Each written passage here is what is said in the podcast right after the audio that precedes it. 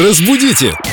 Далее! Филолог, лингвист, переводчик Юлия Фадеева с нами снова. Здравствуйте. Здравствуйте, Доброе утро. Юлия. Мы вас очень сильно любим и всегда ждем. Ой, это взаимно, между И прочим. вопрос по теме любовь. Ну тут, по-моему, затмение сердца.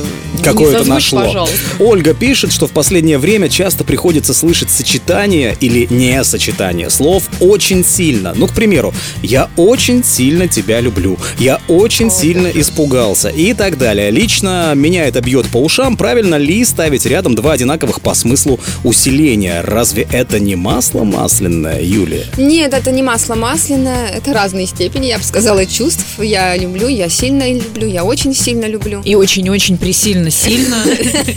Э, так в общем, люблю, что кушать не могу. Да, Ты, кстати, очень похудел. сильно. Да. Пост, матушка, пост. Ты бы мог подумать. Очень сильно это грамматически корректное сочетание. Но вот что бы я хотела отметить, мне вот прям в глаза бросилось. Масло масляное, пишет Ольга Чернякова в своем сообщении. Масляный пишется с одной «н». Юлия исправила ошибку. Вот так и Извините. Ольге досталось.